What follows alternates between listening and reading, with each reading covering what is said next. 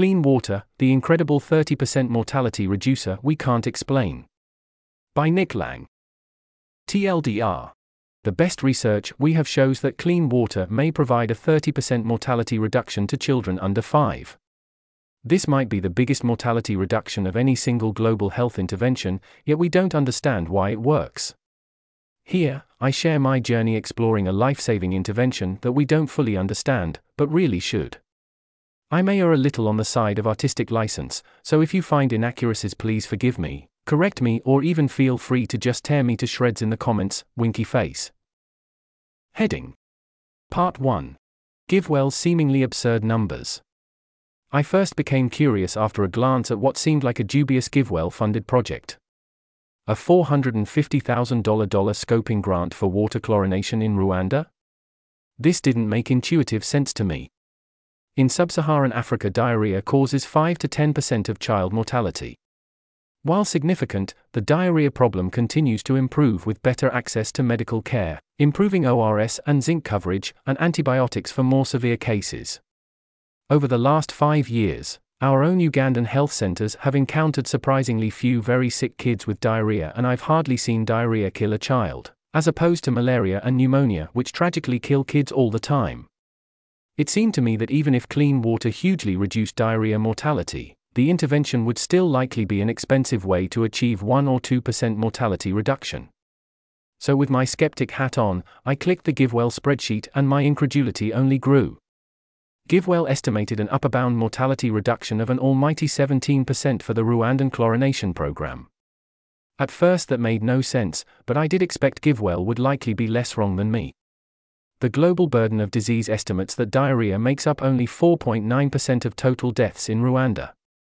How could an intervention which targets diarrhea reduce mortality by over three times the total diarrhea mortality?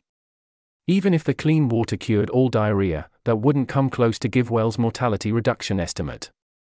There's an image here in the text. Something fishy was afoot, but I quickly found some answers through a Nobel Prize winners study which was partially funded by you guessed it. GiveWell. Heading Part 2 A Nobel Prize winner's innovative math. Jason Kremer won a Nobel Prize along with two JPAL co founders for their wonderful work pioneering randomized controlled trials to assess development interventions. What better person to try their hand at estimating the mortality benefit of clean water than a father of the RCT movement? But connecting clean water and mortality is tricky, because to date no one has actually asked whether clean water can reduce child mortality. Instead, a number of RCT asked the more obvious question Does clean water reduce diarrhea? The answer obviously yes. But Kremer and company found a clever way around this. They sifted through all studies which looked at the relationship between clean water and diarrhea, and identified 12 studies that also gathered bits and pieces of mortality data. They then performed a meta analysis, pooling that mortality data together to see whether clean water saved kids' lives. The result, they estimated that clean water caused an incredible 30% mortality reduction in kids under 5. If this is even in the ballpark of correct, clean water could, could prevent one in three childhood deaths in much of sub Saharan Africa. If Africa could chlorinate and filter all drinking water, we could save perhaps 1 million lives every year in sub Saharan Africa alone. Mosquito nets might bow to their new king. To be as crystal clear as the water, this is not just a 30% reduction in diarrheal deaths, but a 30% reduction in overall under 5 mortality.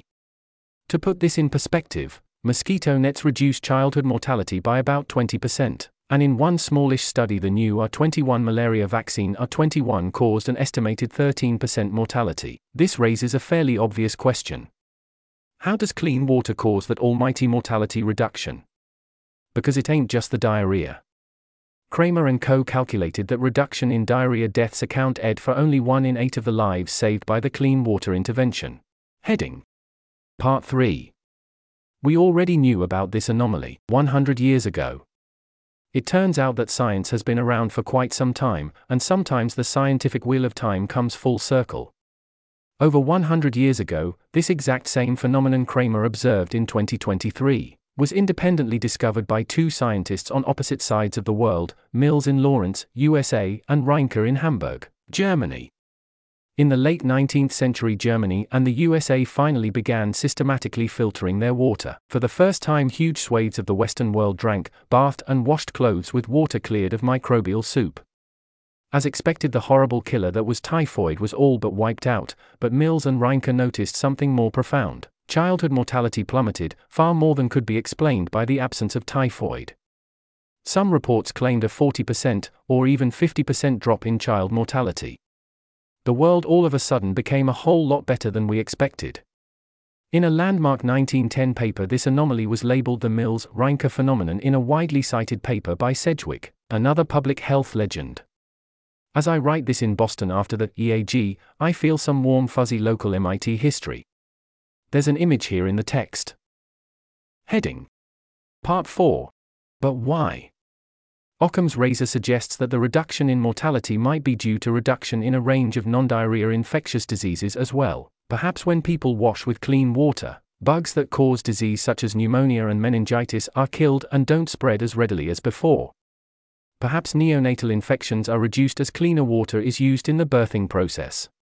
Or maybe it's something different, when the body stops taking hits from diarrhea, malnutrition reduces and the immune system can handle other infections better.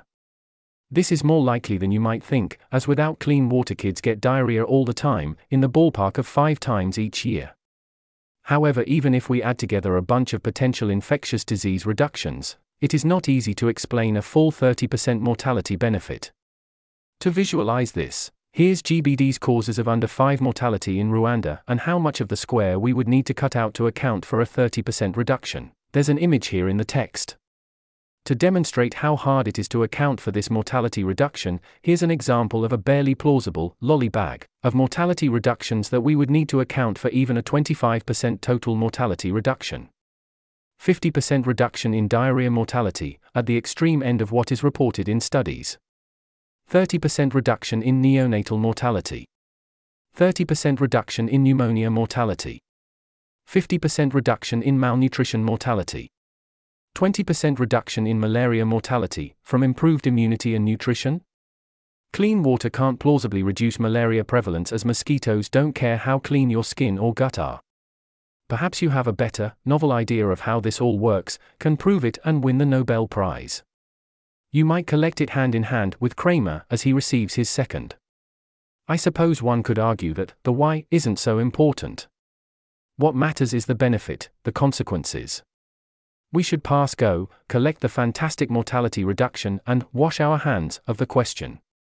I disagree, understanding the science here might reveal other hidden benefits. It may help us choose better between different methods of cleaning the water. Or if there is immunology involved, we might even be pointed towards new vaccine techniques or other solutions for infectious diseases. This mystery should be solved. Heading Part 5 What next for clean water? 1. We still need a RCT powered for mortality. This may seem like overcaution, but I don't think our data is good enough yet to call the slam dunk on clean water as this apparently epic magic bullet for reducing child mortality. Kremer looks retrospectively at data not gathered for purpose, which is in epidemiological speak a little dodgy. As of yet, we have no RCT which has been designed and powered to detect mortality benefits from clean water. I have heard there may be a study underway looking at this, but I couldn't find it, let me know if you can. If it is ongoing, I sure hope they are looking at the causes of excess mortality in the non clean water group, because that could get us a lot closer to understanding the why. 2. We should, probably, continue scaling up clean water in the meantime. The data we have strongly suggests that cleaning water is likely to be a high cost effective intervention. A bigger practical debate may be how to clean the water. Evidence Action's large scale program uses multiple methods, including water dispensers for individual households and inline chlorination. However, given that these are not permanent measures, there is a reasonable, more long termist argument that simply speeding up the expansion of nationwide piped water networks might be a more durable, long term approach, albeit more expensive and slow. 3. We need to know why lives are being lost from dirty water and saved by the clean stuff. Is it mostly due to one disease? From a range of diseases? From something else entirely? If we understand why, this may open up other avenues and interventions which could save further lives.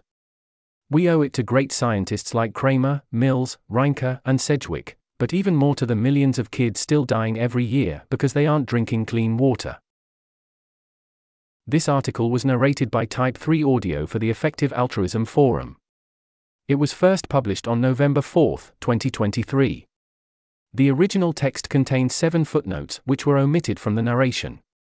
To report an issue or give feedback on this narration, go to t3a.is.